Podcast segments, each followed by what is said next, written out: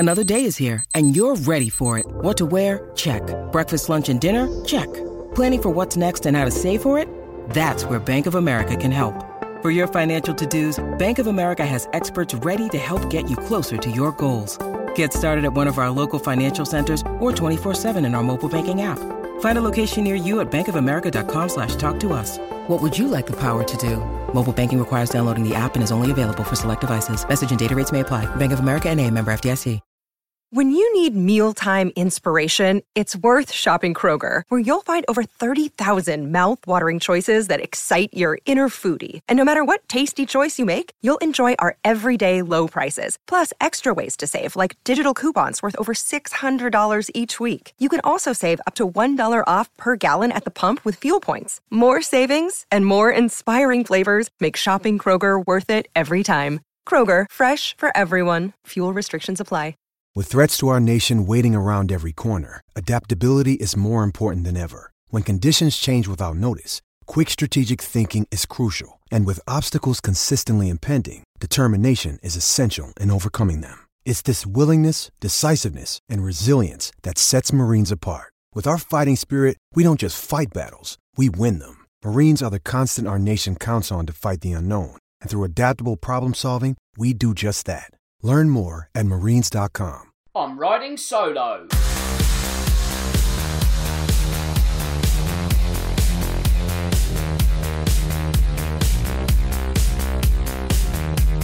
Hello and welcome to episode 14 of this season's Real Football Cast. As always, I'm your host Dan Tracy, and the next 30 minutes or so I'll be dissecting all the hot topics in football. Now, as per usual, we would be discussing what's been going on in the Premier League over the past few days. While in addition to that, there would also be some off-pitch activities that have caught all of our eyes, and they'd be getting all of our attention in the next hour. However, it's slightly different this week as it's just me. I'll be carrying the load on my own, which means it's none up top. I'll be in the line, I'll be wearing the captain's armbands, and let's go.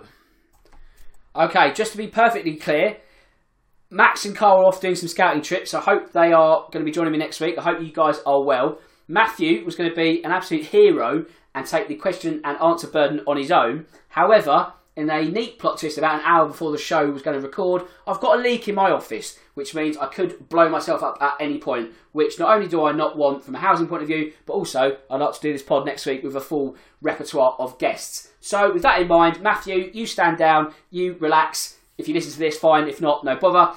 And I'll be taking it from here. Right then, it's time to go live. Where should we go first? We were going to do a piece on Diego Maradona this week, but Carl's not here again. And I think the ship has pretty much sailed on terms of respect, so I think we'll just leave it and say rest in peace, Diego. But what I will say is that I watched the Celtic St Johnstone highlights, don't ask, on Sunday, and they were doing a minute's silence. Now, of course, there's no statute of limitations on when you can pay your respects. Absolutely not. But I just thought, 10 days passed?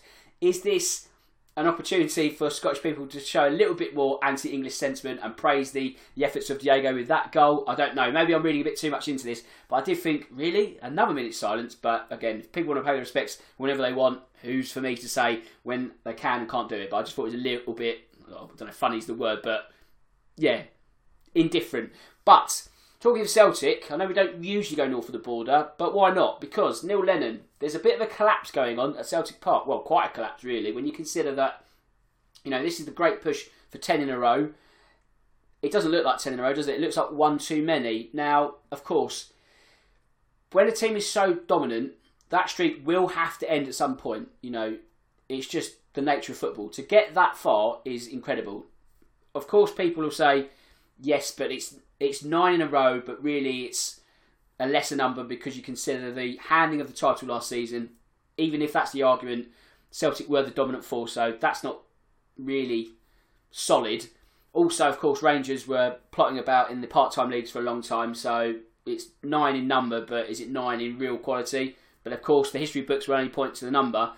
So with that, obviously, you've got your 9, you're pushing for 10. This is the massive disappointment. If the collapse, in inverted commas, come after getting 10, and this is the attempt for an 11 in a row title streak, then I don't think there would be as much anger or vitriol that we're seeing at the moment. But of course, this is history in the making, or it's trying to be history in the making, and Rangers are obviously doing incredibly well themselves, but Celtic are just shooting themselves in the foot, and you do wonder how much time Neil Lennon has left. They've got a Scottish Cup final next weekend against Hearts, the delayed version.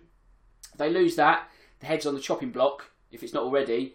If they lose to Rangers over the Christmas period, then I think it's done and dusted, really, isn't it? So we are looking at press statements from the club backing Neil Lennon, but are they sort of just tightening the noose and sort of saying, OK, well, we're supporting him for now, but if results keep going south, we can only do so much. Do they chuck more money at it in January, you wonder? Or do they just have to admit that 10 in a row is not going to happen and they try and just get to the end of the season, reboot and go again? It's an interesting one, and it's also interesting for Steven Gerrard because this season would constitute a third season in terms of a trophy blank if Rangers win nothing. It's not looking that way at the moment, but when you consider this is a man who, I wouldn't say he's been tarting himself up for the Liverpool job, but it wouldn't be the biggest jump to say that he is going to be an eventual contender, but he needs the Rangers job to go well. Now, whether that's Rangers to a Premier League club in between, or Rangers and the Championship club in between, and then Liverpool, perhaps, or if it's doing really well at Rangers, as well as you can be that winning the league, going far in Europe, and then obviously the timing of Jürgen Klopp as and when he departs. Then, of course, all these sort of interchangeable factors need to interlink at some point. But he needs to win stuff. He can't go to Rangers for 3 seasons, be a complete bust and say, actually, yeah, I'm the front runner for the Liverpool job whenever it opens up. That can't happen. This needs to happen. So it was always going to be a big season for Gerrard, not just because of the stopping of 10, but also the winning of one for himself. And it's looking that way north of the border. Right, south of the border now. Let's earn the bread and butter that we usually do. So, of course, being a Tottenham fan, I kind of have to start with them, not because of the bias that I would show or the fact they're top of the league, but the North London derby is always a story in itself. Me, Cole, and a couple of other guests spoke about this on the Come On You Spurs podcast last night, so if you want to have a whole hour of Tottenham musing, go to that one. Really, it's a case of possession. Is possession 9/10 of football's law? And you'd have to say on the evidence of Sunday, no, it's not, because Arsenal, for all their endeavour, it was possession with no real bite, going across the pitch rather than going up the pitch. Yes, they put in loads of crosses. One of them was quite good, Kieran Tierney in the second half. Aubameyang was unfortunate not to nestle it in the net, but he's not a striker who is good really in the air. I think it's, 3 goals in Arsenal colours in the Premier League from an aerial threat for the Gabonese hitman. So you're sort of thinking, OK, well, why are we playing like that? Also, why are they playing Lacazette as a number 10? Again, square pegs, round holes. We spoke about this a few weeks ago with Aubameyang playing out wide, Lacazette through the middle. They've switched it slightly. It's Lacazette behind Aubameyang in the central striker role. But again, that's not working. There's no bravery. There's no sort of plan from Arteta to say, look, you know, I've got my system, but if one player doesn't fit in this system, be it one of those two, whoever, you can't start. It's too much jamming in the wrong positions and it's costing Arsenal quite dearly. And when you consider they're 15th, I know a lot of talk is trust the process and all that, but how much trust will the board have? Is Arteta on a hiding to nothing? Is he a man who is going to be charged with overseeing a really painful rebuilding process? You know, a really, really painful one. Because if you look at what Mourinho was charged with when he came in, Spurs were 14th, a similar situation. But you could argue, quite comfortably, there was a lot more talent in the squad. Arsenal have got a lot more work to be done. And you do wonder if Arteta is going to be allowed to carry out all that work and see it through to the finish. Has the FA Cup bought him time? Perhaps. Has the lack of money bought him time to say, look, we haven't got anything, the cupboard's bare, on you go. But even with low expectations, 15th is far too low, really. And I think when you're an Arsenal fan, it's very nice to have schadenfreude as a Tottenham fan, but they look broken. And, you know, you laugh, really, but it's unlike them. It's unlike them because they're usually crowing and pontificating that they're the best club in London, and they're absolutely not that. Even West Ham are above them. So you're sort of thinking, something has to change, but what is the change? Is it manager or personnel? And to be honest, it's a lot easier to change your manager. Talking of entertainment, though, I thought the game was certainly entertaining in itself, but Graeme Souness, Jamie Redknapp didn't. Now, I forgot you had to entertain those two on your way to victory. I didn't know those were the rules, but it turns out they are, according to Sky Sports. It's nonsense, really, isn't it? It's looking down the list and thinking, what other things can we try and criticise Tottenham about? And again, it's just a flat argument. So, is it sour grapes? Is there an agenda? Are Sky really anti-Tottenham?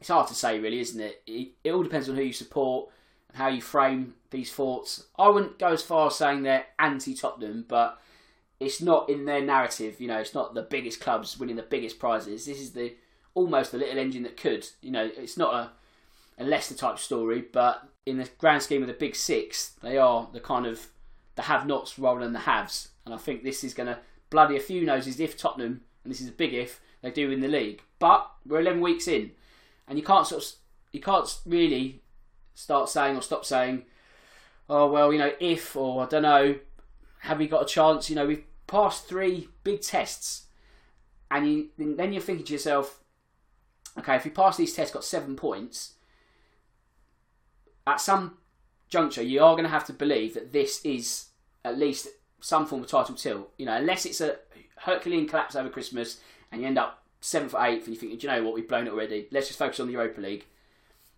Why not believe? I think Tottenham fans have been guilty of not believing in the past. It's Spursy, with bottlers. If there's any man who can change that mindset, it is Jose Mourinho. And hopefully this continues. So let's move on from Tottenham. Go back to Arsenal very quickly. They need a creative engine. They haven't got one. You know, it's all very well playing Partey and Xhaka for 45 minutes, but you're ceding so much ground to your opposition. They bring on Ceballos and they look better, but again, passing across the pitch rather than into those zones that can really hurt Tottenham. For every time that happens, Mesut Ozil must be at home thinking, yeah, like I've got the easiest job in the world. You know, 350 grand a week to be the Arsenal social media manager. You know what I mean? So I think his personal ship has sailed in terms of getting him back in the team. But if Arsenal do need something, it's definitely that proper number 10. An heir apparent to Ozil that they just haven't replaced, and they don't look like replacing anytime soon. And if they can't solve that, because they have pretty much solved their defensive issues in the main, of course, you know, they're not watertight, but they're not as clowning about in the sort of Mustafi, Luis, Axis Vera. You know, they're better. There is a bit more solidity there. However, they've sacrificed their attacking guile for that, and I think the balance has gone the other way, and if it can't be restored, they are going to be in big trouble. Right, talking of big trouble, Wolves, because Raul Jimenez, last week, or the week before, a sickening injury, there's no doubt about that, and as we said last week, we all send our hopes, prayers that he gets back as soon as possible. Of course, we don't know when, you don't even know if he's going to be the same kind of player, will that injury even allow him to play? You know, it's really a question that has to be asked, unfortunately, and with that, Wolves are now going to have to ask themselves, have they lost a focal point in terms of their attack? Because for all the cuteness and the neatness that those attacking midfielders and the wide forwards have, they need a focal point, and they don't have that. And that could be a huge problem for Wolves in the second half of the season. Of course, January could solve that, but with Jimenez being such a talisman for the team, it's going to have Nuno thinking, oh God, how do we get out of this bind? The bind could be solved by Fabio Silva. He's 40 million, he's 18, it's a big arse though, but if there's ever a time to shine, this is the one. If he's given the opportunity, he quite simply has to take it. Talking of opportunity, Liverpool certainly took theirs at the weekend. For all the talk of injuries and regression, I mean, they're just going along quite nicely, aren't they? You know, what injuries, what regression? 4-0 against Wolves, when you consider the perceived level of opposition that Wolves can muster, that's a really good result at home, and more importantly, in front of fans. 2,000 of them in great voice, and not just at Liverpool, at Tottenham, or at Chelsea, West Ham. And it's going to be really important for those clubs, for all clubs really. It's going to be so important to get those fans back in, get them in good voice, and we'll see perhaps whether the balance of power in terms of home wins and away wins starts to shift, because it's actually been more away wins than home wins this season in the first 92 matches that we've already played. So if you take Project Restart as 92 matches, and then obviously a comparative sample of this season, everyone was saying, oh, home advantage is done towards the end of last season. It turns out it wasn't really. It actually saw more home wins. This time, completely different. Now, whether that's because of, I don't know, clubs not travelling on the day anymore, they can afford to travel beforehand, stay in a hotel and play, whereas last season in Project Restart they were playing and travelling on the same day, so you're not as fresh. Maybe that extra bit of freshness in terms of hotel stays and R&R, shall we say, is aiding them, but there could be a multitude of factors, really. But I think fans coming back might tip the balance. Talking of tipping the balance, Liverpool's goalkeeper. I mean, what a difference confidence makes. Something similar happened at Chelsea when they brought in Edouard Mendy. Now, I'll call him Kelleher because I can't pronounce his first name, so I'll do him a disservice if I try. But he looks really assured, doesn't he? Confidence personified, not only against Wolves, but in their Champions League win in midweek. And you're sort of thinking, should Alisson pick up more injuries or be on the sideline for longer than he needs to be? They've finally got someone they can trust at the back, because Adrian, for all his faults, they were all too apparent in that 7-2 defeat to Aston Villa, weren't they? And you're now sort of thinking, for him to be still the number two and a kid's usurped him, his time is sort of done, really. Not to say he'd be straight at the exit door, but he's not in favour. It's very hard to recover from shipping seven when you're the backup goalkeeper, because you're trying to earn trust, and if you've sold so many goals to the opposition, it's very hard to get that back. So it's looking very good for him. It's also looking good for Nico Williams. I was going to ask Matthew about him, because I know he's Welsh. If he's not Welsh, I do apologise, but I was going to ask Matthew, so he'll be better informed to give an opinion, but he looked good. I know Alexander-Arnold come on and assisted the last goal, but Williams put in a good shift, and again, it just adds to the red machine, and Klopp can keep trusting players that even if key men are injured, it doesn't matter, just slotting another one in the jigsaw, and it's no accident that Liverpool joint swap at the moment. Also no accident, actually, Manchester United. Now, we spoke a couple of weeks back about them being way over par by our mathematical metric, but they made it 4 straight wins. And if Ollie got the lineup wrong in the first 45 minutes, he certainly had the nous to make the necessary changes after the interval. Changes that certainly worked. But in fairness to West Ham, they had chances in the first 45 minutes. They could have been almost out of sight, really. Sebastian Haller slipping was probably the kind of the first 45 minutes in a microcosm, really, where all that thrust going forward, bar the goal they scored, they failed to put United to the sword, and they'll look at that as missed opportunity to really kick on and turn the game in their favour. However, there was a little bit of luck when it comes to United. The second goal that they scored, should that have been out of play? I mean, it's hard to sort of say, really. From the naked eye, you'd say yes. Obviously, the linesman, sorry, the assistant referee has missed that, and then you're sort of thinking, okay, is there a blind spot from VAR technology? Because I don't think they're set up to look at that, or if they are, can they have the same kind of technology as a Hawkeye or the measure with the dots and all that? I don't think there is. I think they're literally just taking the same still image that we are and surmising whether it's out of play or not. If it's different, and I apologise, but that's my understanding. And then you're sort of thinking, hang on, technology's not up to speed here. But again, the assistant referee needs to be admonished a bit more because he's too busy concentrating on the offside. So, harsh really, but what can you do? If technology is meant to be this all-seeing eye, and it's not, then again, we're up against it. Now, VAR going on to Monday.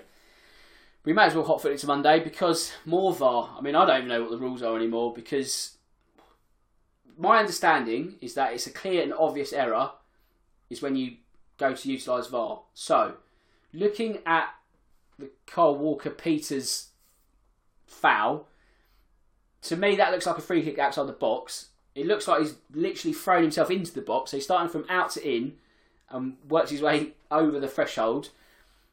But I don't see how that's such an incorrect decision to go, actually, you need to look at that again. That's definitely a penalty. Like, it's too ambiguous to say whether it's one or the other. Because of that ambiguity, it should be a free kick. Now, Southampton have got lucky there. Now, you could argue they deserved the win on the whole, but that stroke of luck they were afforded late on was certainly the key difference, and very, very harsh on Brighton. But again, we're seeing different applications to what is meant to be a framework of laws and rules, and I just don't know anymore. If I asked Matthew or Cole or Max, I don't think they'd even know, to be honest. They probably have a guess, like we all do, but it's just another week, another angle on how it's interpreted, and you're just sort of thinking, I really don't know. Are we at the point where it needs to be unplugged? I don't think it'll be unplugged throughout the season. I mean, if I'm honest, I don't think it'll be unplugged for next season, but it needs such an improvement. It needs an overhaul, and whether that overhaul comes from the people who use it, the laws that people have to uphold, I don't know, but it needs fixing because this is just getting ludicrous now. Brighton, I read a stat earlier, they're actually the most aggressive team in the Premier League thus far, which you wouldn't really sort of think about Brighton. They're not necessarily a team which is nasty or dirty. They don't have that image, but they're racking up the most fouls. Now, whether they're tactical fouls or misplaced fouls, I don't know. Obviously, yesterday being a perfect example with the free kick / penalty. But it's almost a kind of badge that you wouldn't place for Graham Potter's team. And it makes you wonder what they're not doing, bar the obvious, scoring goals, conceding less goals, to earn the necessary points that their performances sometimes deserve. So, of course, their heads are above water for now. And if you ask a Brighton fan at the end of the season, they'll take that, because it's not to do them a disservice either. But if they're in the Premier League, it doesn't matter if they're finished 17th, 11th, 9th, 12th. You know, it's just being a part of the gang again is all that really matters. Of course, there's prize money for higher up the table, but fundamentally, it's being in the Premier League. So if they finish 16th and keep bobbing along, then it's not the biggest crisis. You know, it's not like Arsenal being 15th and then bobbing along. That's a crisis. It's all about your relative expectations at the start of the season. So Brighton, I guess, will be okay if they keep chipping away with points every now and again. But it must be a point of frustration for Potter and his players, because they are playing better than their points tally would suggest. I'm not going to go into expected points. I don't even understand that. I can understand expected goals, because I'm going from a tangent here, but expected goals, it's all marks out of a scale of 0 to 1, isn't it? You know, how strong a chance was, how you should have scored, etc. Expected points, you can only win 1 or 3 points. Of course, you know, you can earn no points by losing. So I have no idea how a team can be gaining 1.76 expected points for a match. People are just making this up. This is a wind-up. This is something that if you're in the know, it's a big joke, because I don't get that. If someone listens to this and says, Dan, you're an idiot, I'll explain it to you, then absolutely fine. But I can't understand for the life of me how those metrics are being applied for expected points. This is just stats on top of stats on top of stats, which aren't even really moving the needle. Like, what extra insight are you learning from that and thinking, yeah, actually, that does make sense. I've learned a bit more because of expected points. I think it's bollocks. So that might even be me being a Luddite, which I don't think I am, because I've got a statistical background. So I don't think it's even that. I just feel this isn't really a stat that we should all be spouting out as gospel. I don't think it's where it needs to be. So I'm going to leave expected points and move on. Where shall I go next? Let's go to, well, talking of points, precious points. Sheffield United, they've still got 1 this season, and you're sort of thinking after 11 games, that is a horrific record. Extrapolate that. That's 3 points over 33 games. Let's chuck in, oh, I don't know, 2 more wins, just because we're feeling generous towards the ends. Even that, you sort of think, where on earth they come from. Now, I'm not going to suggest they get, 6 points, 9 points all season, but if things continue, they could be the worst Premier League team of all time, even surpassing Matthew's fears that Fulham might do it. I think Sheffield United could be that bad. Now, you'd like to think that change will happen eventually, and again, as I said with Arsenal, you either change the manager, you change the players. Sheffield United haven't really got the money to change the players, and with a manager who has stunk the joint out, really, if we're honest, for the last 14 games across this season and the end of last, that's 1 point out of 42 on offer. Christmas is coming up. There's a lot of fixtures. If I'm the chairman, I'm pulling the trigger. I think you have to. Thanks ever so much for your service, Chris. You've been fantastic, and I mean every word of that. That's not me. Actually, maybe I do mean it myself, but that's the chairman. I'm doing a bit of role play. But I think it's time to go, because there's just no idea. Because sometimes you can say they've been unlucky, but Sunday they were masters of their own downfall. 1-1. Last minute, injury time, what have you, just see it out. Get the job done, nothing silly. What happens? Something silly. And Jamie Vardy, you only need to give him half a chance and he'll take it. And my word, did he take it. And what a lovely visual of him booting the corner flag. Now, of course, some will sort of say, oh, you know, why is he kicking an LGBT rainbow flag? That's not the intention. That's not the message. It's simply his dislike of Sheffield Wednesday, which is quite apparent, and he just booted the corner flag. So for that, you know, I commend you. We want to see more teams getting punished by their rivals in terms of players and really showing their dislike. Because you don't really see it anymore, even the sort of celebrations against a former club. You want to be seeing that. Kylian Mbappe scored a couple against Monaco, and he was giving it all, and you're like, yes, this kid is going to go far. I know he's won a World Cup, but anyone who actually celebrates actively, and I mean properly, against their old club is really all right in my book. Right, Everton. We need to really talk about this kazoo. Now, I can't really do it justice on my own, so we'll probably save it. So the fact Matthew's not here means no kazoo, and that means no Calvert-Lewin goal this week. That's it. That's the science. Although I explained this quantum theory to my friend, and he said, you've missed a trick here, because Everton are sponsored by Kazoo. Now, I know it's Kazoo with a C, not a K. Coincidence? I think not. However, it is a case of one step forward, two steps back for Everton after they beat Fulham, what, 2-3 weeks ago? Since then, they've only picked up 1 point from the next 6 on offer.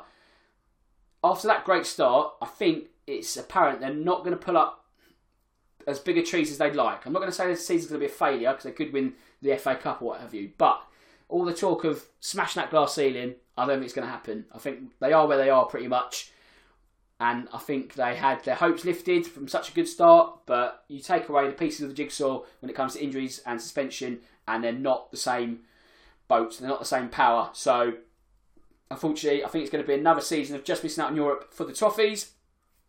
One team that probably won't miss out on Europe at all, I mean, they could even win the Champions League, is Chelsea. 9 unbeaten now, the second longest streak in the division.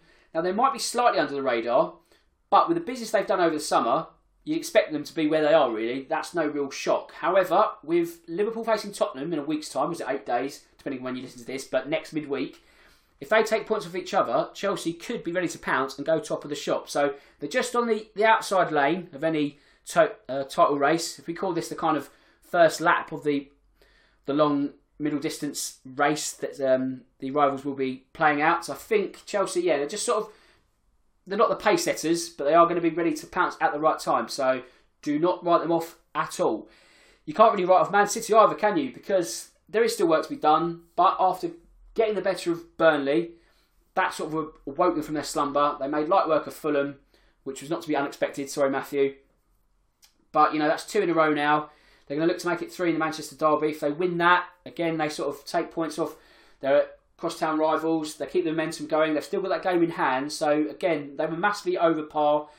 But the table kind of sort of told a slightly different story because of the positions rather than the points. But with the points being so congested, you only need a mini streak or half-decent streak to get going. And then things look a lot better, as they have done for Man United. So, City will be... They are there. With that game in hand, if they can beat Man United, win their game in hand, and they eventually get round to that, they're going to be in the mix. So I don't think you can really rule them out at all. So at the moment, you're looking like a 4-horse race at the moment. Leicester, a 5-horse race. Dare I even say Southampton? Probably stretching it a little, but Southampton could be the best placed team to do with Wolves, even more than Wolves, especially with Raul Jimenez's injury. So I think Southampton might be the team to be the best of the rest, or the breakers of the Big Six. I don't know if you could use the notion of the Big Six anymore, with Arsenal being where they are. The traditional top 6 or whatever, that sort of title. I don't think we're going to see those 6 in the top 6. I think we're going to see at least 1 or 2 new entrants, depending if Man United can actually get their act together properly. But Leicester, Southampton, they're the untraditional set. They could be in that mix. Leicester probably more than Southampton, but the way Southampton are playing, do not rule them out either, and if they can get European football, that would be an incredible achievement. Fulham, I'll leave to Matthew, he's better voice to do that than me. Max would be delighted with Palace's emphatic win over West Brom. Of course, we've got our next pod derby of the week next week as Palace play host to Spurs, so we'll see the fallout of that next Tuesday. And that's pretty much it for your musings for this week. So, thanks for sticking with me. If I've left anything out, get in touch with me at Real Football Pod, or at Dan Tracy 1983.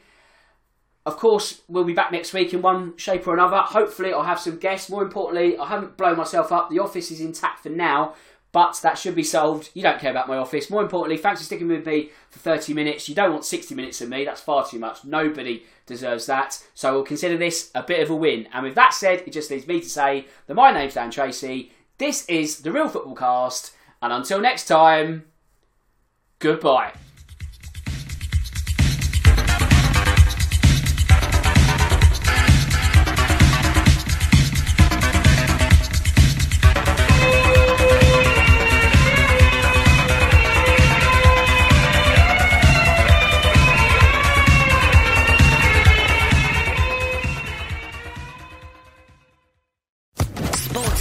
Podcast Network.